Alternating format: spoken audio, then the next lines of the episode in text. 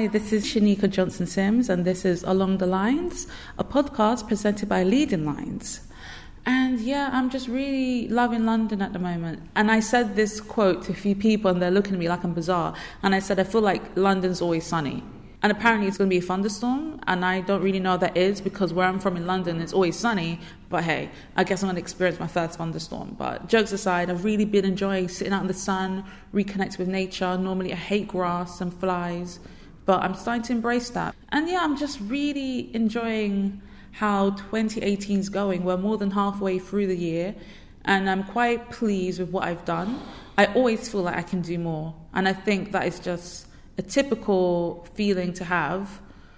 But hey, you just got to roll with it. And sometimes if you keep beating yourself up or thinking, oh, I should be here by this point, you just aren't going to be happy. And a lot of the times our goals, as pure as we are, are unrealistic. Oh, and our guest is arriving now. Hi, how are you? Nice to meet you. Thank you for waiting for us. Okay. Sorry it was so hard to find here. I know the construction really throws people. Yeah. Yeah. It does that sometimes. It's so it's such it's gonna be a nice project when it's finished, but until then it's a building site. It's always construction. Yeah. London's always like that, don't you think? Everywhere you look. Everywhere. There's scaffold like scaffolds, cranes everywhere. Yeah. So I hope the journey wasn't too horrible, because I know even when we invite a lot of people down, they kind of give us that phone call. They're like, you know what, I've tried, but I need you to meet me. So thank you for coming down. I appreciate it. Well, I kind of figured it was better because you have your like settings, podcasts. You need to have quiet space where you feel comfortable, and just meeting at a cafe or anywhere else, it would just ruin the whole experience, right? Yeah, especially being entrepreneurs, is maybe in the earlier days you kind of work at cafes and yeah. You're like, I found this really nice cafe, I can work here, but nothing beats having your own space.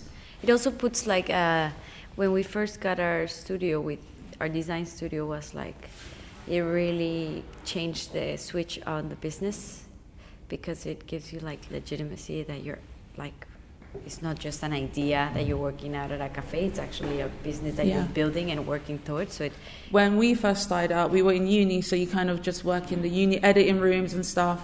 And then you get to the point where you graduate and you you think, okay, I've got my home studio. This is nice. But then when you finally get your own space, you're like, why didn't I do this sooner? You can finally invite clients down. You're like, this is our office. And you just feel you feel real. And even if you are paying for it, you kind of think, okay, we have to make at least this each month to pay for it, and it kind of gives you that, yeah, it does. It does. And sometimes without putting yourself in that position, you kind of end up just scraping by, which I know is not what anyone wants to do. Yes. It's always hard. Yeah. Especially to start. It's always hard to start. Yeah, because even with a lot of ideas people have, they kind of start out with, okay, I know that I want to do this, but it kind of stays at that stage where it's an idea, it's on paper, and then actually making it happen is the hardest thing. Everybody has ideas now. Mm-hmm. Who executes them and believe and have really tough skin, like thick skin, to endure people saying no to you, telling you you're crazy, um, closing the doors on you. We've had a lot of that. Like a lot of people have closed in both in both of our like business ventures, in our design studio, which is called Create Studio, and Shoot My Travel. We've both had a lot of people shut doors or say, "No, you guys, you guys are crazy. Why are you doing this?" Yeah, or it's too expensive. In the creative oh, industry, yeah. It's always it's too expensive. It doesn't fit my budget, but I feel that it's our part to educate people and tell them, listen, this laptop that I have is fifteen hundred pounds. The microphone that I have is another thousand pounds. The camera that I have with the lens that I have is another five thousand pound kit. All of this together, just my initial investment is ten thousand pounds in average. Uh, then I bring in my creativity. That is really difficult to to value and put a price on it. Yeah, a lot of people, especially when you're first starting out and they know you're starting out, they're like, oh, it'll be good for experience. And I understand that, you know, that whole thing. But we do have to get to the point where people can be like, okay, I understand where you're coming from. Yeah. Because so if you can just like tell us a bit about your business and also about your personal career. So I'll start with my personal career and I'll go jump into the business sure. side. Um, I'm a photographer. I've been a photographer for what, fifteen years, since I was twelve, I got my first camera. It was a little flip phone that I used to take. I still have those pictures. Really? Yeah, I want to print them one day and like uh, have them as a...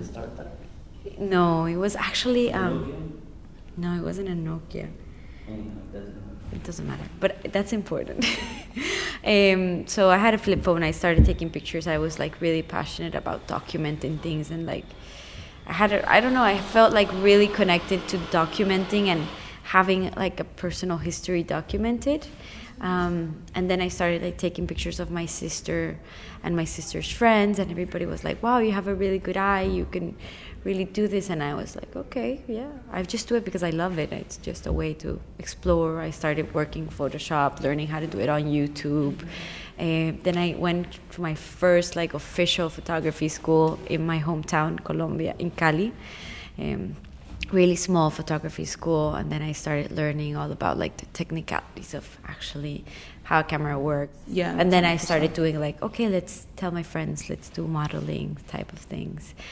I consume fashion, it's not what I want to do visually. Mm-hmm. um, I was more driven on the fact of like documenting history, and I really wanted to be a photojournalist and going to war zones and, yeah, and tell stories about people and do portraiture. So I started getting into that. My, I, I went to school in Bogota for journalism, and, and it was very political, and I didn't want to go into politics or write political articles. I wanted to do more uplifting type of work and more, I've, yeah, more meaningful work. And I feel that Colombia is amazing, but sometimes we focus too much on the negative of things, and we're always looking at what we're failing at instead of seeing how we are succeeding at things. So I moved to the U S, and I started going to U M, University of Miami, and there I still maintained my like communications drive and journalism, but I paired it with art and photography. So I started doing a lot of personal projects, and I, I really grew a lot in my sense, but it was always that hustle between paying for school while doing photography. So I would do events, um, all types of photography, that like all photography gigs that I would pretty much get. So I started like building a like a career and an ecosystem of people that already knew me and recommended me, and started getting bigger clients by the time. Um, and then I started traveling a lot with Camilo. Camilo is my, my life partner, okay. My business partner. Um, he's here with us. Um, and we started working together. We were actually talking about what was the first project that we started doing together and how it came about. And it was a mural. He does, he's a calligrapher and a, a graphic designer. And we did a mural at a studio that he was working out called The Power of an Idea. So we did a mural that said The Power of an Idea. And since then, we like felt that we not only had really good synergy as a couple, but also working together. It wasn't easy, you know, working with your partner is not easy, but it, it was definitely fun. So while traveling, we were like taking amazing pictures of each other. And then there was a moment that we got back to the hotel and we said, wow, we really don't have any photos of us, of us together. Like literally the only pictures that we have are selfies that are so shit. Yeah, selfies are, yeah. That's like when Raf and I, because Raf's a photographer as well, I'm not really a photographer, so I will take a picture of him like, and mine will be really nice, I'm like, sorry, I tried my best. Yeah, and, and, and having a photography background, even though Camilo is great and he has a great eye, he doesn't know the technicalities of things, so the photo wouldn't be focused or, or exposed correctly, so I was like... Yeah, yeah, I was like, but... Uh, so, like, the teaching process, so it would delay us. I used to travel with a tripod. And it was annoying. Most of the times I didn't even take it out of the hotel because it was just such a hassle to carry it everywhere. Um, and there's always like the security issue, oh, like leaving yeah. your camera there while you're standing in front of the Eiffel Tower. Millions of people are passing by. You never know who can it's throw true. your camera down, take it, run with it. So we said like, how cool would it be to actually have another photographer, creative, join us and actually help us take these pictures and document and learn also about the local culture. We're always, we've always been very um, local travelers. Like okay. If you go to a city, we would go to a city, we won't do any background on the city. Yeah, we will choose like the main, like let's say if you go to Paris, you go to the Eiffel Tower, of yeah. course, but we always find a way to experience it from a local perspective. Okay, so not just going to the main hotspots, yeah. but actually exploring yeah. like, okay, that's fine. Yeah, and through food. So oh, nice. we used to, well, when he was alive, we used to go through all of the Anthony Bourdain's list of the places he would go to, and we used to do them. Uh, like the, the Anthony Bourdain route for the cities. So uh, that was cool. And then we met a lot of people along the way, like in bars, drinking, and we made friends with these people. You share connections, and then next day you meet again. So in this process, we were like, that would be amazing. We got really passionate about this idea and like started writing down names during the trip. And we said, okay, Shoot My Travel. I love that name. It's just pairs to everything together. Well. It's to the point, it drives the message. And then we were like, okay, Camilo drew the, he sketched out the logo and everything was like set. Then he came up with like the copy for the, for the website. I put the website together and we started reaching out to photographers and seeing like to our network. And through Behance, we started like reaching out to other photographers. So back then, Behance was the number one creative yeah. platform. I think it still is. It's great. It's a great tool. Um, so... It was it was a slow process. We were building our design studio at the time.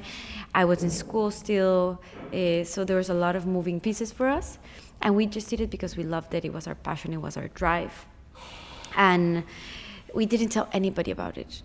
And my mom was in town. She lives in Colombia now. Uh, we live in Miami. Um, and I was going through old pictures. We were moving from our old apartment, and I was like, wow, I should just tell her about what we're working on. So I told her, and as you heard, my mom got super emotional. Like, she started crying, and she was like, she was in shock, and like this feeling that I can't describe, like this nostalgia. Mm-hmm. And then she told me the story that my dad in the eighties, he used to hire photographers to take pictures of my family. So he used to go and find the photography houses in the eighties and get these photographers to join him. So he would rent a car, and the photographer would tag along with them for the day or for a couple of hours and take pictures in the main places. That's so interesting. Yeah, so it was it was really like serendipity moment. I was like blown away because we had no idea this was happening. I had the pictures. I have the pictures with the stamps of the photographers, the date, and I was I was in shock. I didn't get to meet him, but I have these pictures. I've been living. I can live some of his history and these moments. Like, they're a gateway to that moment. And my mom would, was able to tell me, like, things that she remembered of this trip. And um, it was just... And since they were professionally captured, you can look into the details of things taken by a professional photographer that add a lot of value to those photos and to those memories.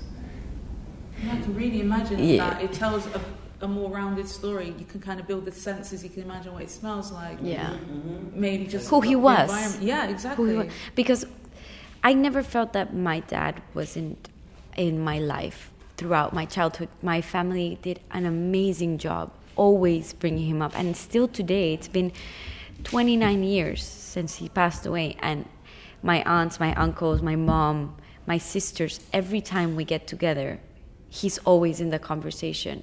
They also call him El Loco, the crazy, because he was the crazy one, because he was very spontaneous and uh, adventurous. So they always bring him up in the conversation. And if you give them aguardiente, tequila, or any alcohol, he will be in that conversation for hours. Like, and they will bring back these memories. So having these memories that I, I was brought up with, with these pictures, was really a connection that I would understand who he was, why I can find traits of my personality that go back to him. And I understand a little bit more of my family dynamics too. So it was, uh, it was the breaking point where we decided to really make this idea into a business, and we saw the power it had.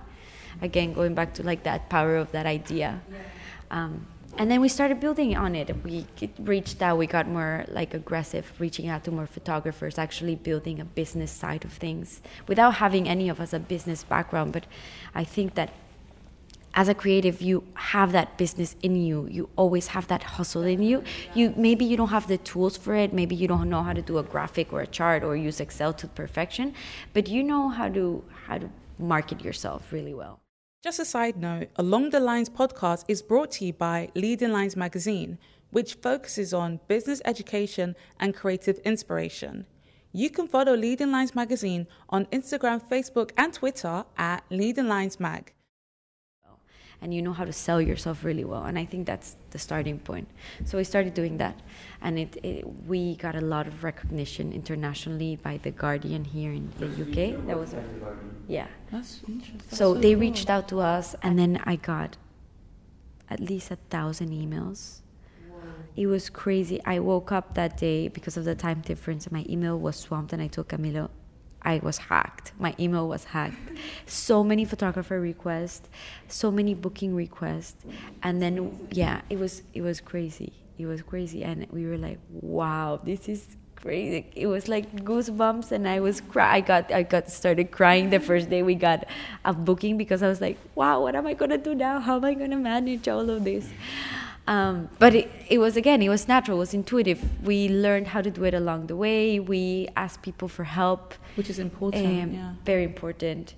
And then slowly started growing. It's been um, a slow but fast process at the same time. You know, it's like the past six months for us have been a lot of growth. And like I can see myself before the accelerator program with Expedia and now, how we've actually been able to grow because they provided these business tools that we didn't have.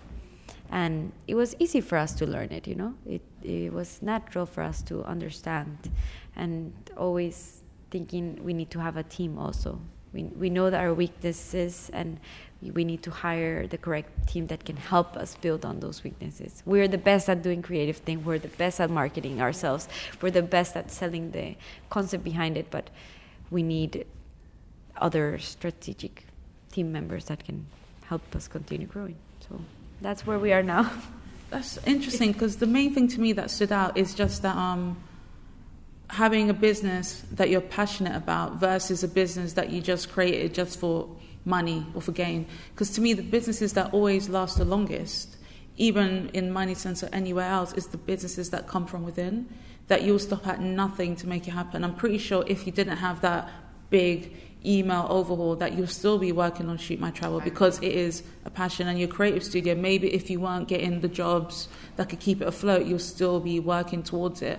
And I think that's what a lot of people need to learn as well, that you can have a business idea, but it doesn't mean that straight away it's going to take off. And if you're truly passionate, that if you keep on working at it every day and you're trying to better yourself, and not everyone's going to be a natural business person, maybe you can't market yourself, but you can learn on the job. A lot of what we do is trying, failing, trying harder, failing harder, then maybe you fail a bit less because you get a bit of success. And it's just about keeping that going. And that's the main thing I'm getting, and also having a support system and knowing where you need help, knowing where you're strong as well. Because a lot of people maybe think, okay, I'm so good at everything, I don't need help, I know what I'm doing. But it's interesting that you did the accelerator program with Expedia, that you were like, you know what, we can learn something from this. It's six months, which is a long time. But doing that, I'm pretty sure that you've learned some stuff, you've met new people, and you're able to then take that experience and kind of go on with it. I agree. It's, it's, I feel that it's always having a student mindset, always learning. You can feel that you're the teacher, because if you feel you're the teacher, you're like your ego, and you become yes. a bit arrogant, and you stop receiving feedback, and that's when you block yourself from continue growing. And it's hard, it's difficult sometimes to say, I still need to work on stuff, and yeah. it's hard to receive feedback sometimes, but you have to be open at it. And that's one of the main things that we've learned through this process, is to take feedback in a positive way. If you tell me, listen, your platform still, it's very rough, I would agree with you. I will take what you have to say, and then I, like, process that internally. Yeah. But not take it personal. Like, when you're starting a business, you can't take anything personal. It's not about you. It's about the business, and yeah. the business needs to succeed. But it's also about like that passion and drive. Even if we don't get money, if we even don't get funding, even if uh, anything happens, unless we were like sick or something like that, but we would still continue building on it, and we will still find ways. And if it, the business model wouldn't work, we would pivot and find another way out of it. But it's because we are passionate about it, and because we believe in a higher goal, yeah. that is to provide jobs to photographers around the world, we know that we will achieve it. It's hard. It's definitely challenging and difficult. There's all types of challenges, personal, emotional, financial challenges that really kick you in the guts. Yeah. But you have to be able to swallow that and say, okay, today I feel this way, tomorrow I have to wake up and do it again. That is very true, especially with us being filmmakers, especially when you're doing something that people can just view and people might think, oh, it's easy, it's I've easy. got a camera phone, I can make a film or I could take a picture. So when people do give feedback, especially when it's online and they can do it anonymously, you have to not, you can always take on everything people say, but you have to be able to, A, accept it and not let it defeat you, but B, also look at the feedback, who it's coming from, and also analyze, okay, is this the best piece of criticism or feedback to take on board? Because a lot of people I know as well, they ha- they get one piece of feedback that maybe isn't singing their praises, and they stop because they're like, you know, I I just don't want to continue getting that on an everyday basis. But one thing I heard very early on is if you listen to all the positives and you accept that and you think it's the truth, you have to listen to all the negatives and think that's true. So you've got to... And convert them into positive. Exactly, because the fact that someone's willing to look at your platform and give you feedback, they were on it in the first place. They care enough to even form an opinion, even if maybe they're not coming from a good place. They were on your website for maybe an hour talking about it, whether it's in a good way or bad way. So you're already at a point where people can go on your site, your little corner of the internet. There are millions of billions of websites out there. They were on your one. And I think that's a, it's all about the thought process. You can easily look at anything and make it negative or make it positive. I think it's literally up to you how you want to view it. And if you already have a seed of doubt in yourself as a creative or entrepreneur, you're going to take one little piece of negative advice and just let it crush you. So I think having the confidence in your idea, not arrogance, like you said, but the confidence that you're passionate about it has to be enough to get you through all those obstacles and hurdles. And sometimes it is difficult because we're We're passionate people, and we sometimes, love very hard. Sometimes I would say every time, all the time. We love really hard. We love really hard so what we hard. love. And it's like every project that we have, every idea, we, we care of it and we nourish it like if it was like our baby. Of course, yeah, same, yeah. And it's how do you detach from these babies, you know? Like, you. I, I think that... I've learned through this process is how do I detach and no longer consider this my baby?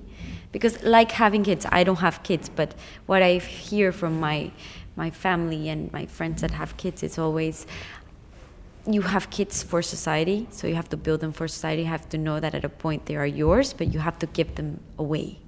So I feel that business or creativity, creative ideas are the same way. You have to nourish them, build them, but you know you have to give them away.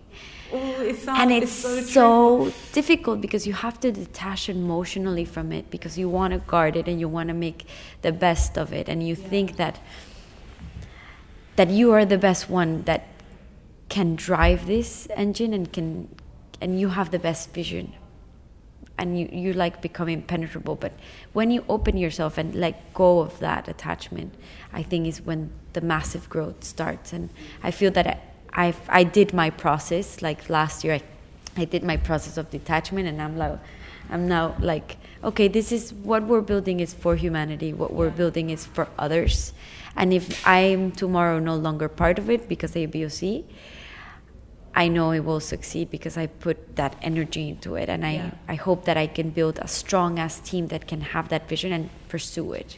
And I think that's how all big businesses are. Like, or, or passion drives businesses are successful. Yeah. I don't know. It's it's a difficult process to detach. You feel attached to your artwork? Oh, yeah, one hundred percent. It's so hard that when I come up with the idea for a film, I'm like, okay, this is perfect. Then you start writing the script, and then the idea kind of changes. And then you get the actors involved, and they're kind of saying it their way, so they might drop a few syllables. Then you get your cinematographer, and you might shoot in a way that, okay, you didn't capture that moment I wanted. Then you have the editing process, and oh, God, whole scenes are cut out. Then at the end, you're left with this piece that probably is nothing like that first idea you had, but it's still yours. And I think that whole process of working with other people allows you to kind of wean it a bit, because once other people get involved and they give their input and maybe have better ideas than you, you're like, you know what, as much as this is mine, it's everyone else's. So for Shoot My Travel, it's yours, but it's everyone else's. It's the people that get the beautiful pictures at the end. It's the photographer that gets to meet new people and also get a paid job and also work on something that is passionate for them. It's for maybe, I don't know, everyone else that stumbles across it and passes it on to a family friend. It's just for all those people, even the people in like maybe one hundred years' time that can look at those pictures captured of their family family members and be like, oh, this was such a great moment. I'm so glad there's pictures. Yeah. No, those pictures, yes. And the ones we, we're very proud of, the, being able to capture these memories mm. as of now. They're worth a lot now, but like you just mentioned, in twenty years from now, they're going to be worth so much. But it's unbelievable. Yeah. But and also, yeah, we're we're really proud about being part of that personal, intimate, and historic moment. And I think it's important because one thing I read today is that things like paper and photography, like printed out photography, it will never crash on you like a hard drive will. So there is, as much as technology grows on and it's amazing, nothing beats writing something down on paper and printing out photography and having it in a frame in a house. Nothing beats that at all. So I think that alone shows that an idea that can stand the test of time is one of the best ideas. Not just a fad that maybe in the next six months something else has wiped it out, but photography and memories are stuff that are priceless. And and also we are adding a little something. Uh, another detail is that we're connecting humans. Yeah. For human interaction, to for an hour or two, to explore and have fun together. They usually become friends, the photographer and the travelers. And yeah, they go after it, to it, have it, coffee it, together, and it, they keep connected. Where, That's sweet. Yeah. When we are used to be alone together, you know, and select what times we want to be with somebody or when not, we just shut out the door and we can connect to everybody through a screen. So we, right now we might not see it as valuable. We do see it, like created those humans connections is super valuable to us.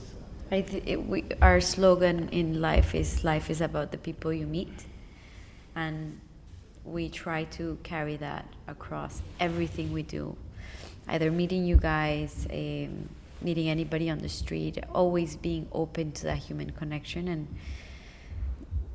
leaving behind that judgmental mind to be to be able to meet that person, like that real essence of that person. And just for a second in the train, uh, um, I've had really cool experiences, for example, in London here in the train. The other day I met a, a woman, she was, she's a single mother, she de- she's decided to have a baby by herself, forty-five years old, and she was struggling because she works at an orchestra and she had a bully in the orchestra, and I don't know why she felt that she could talk to me.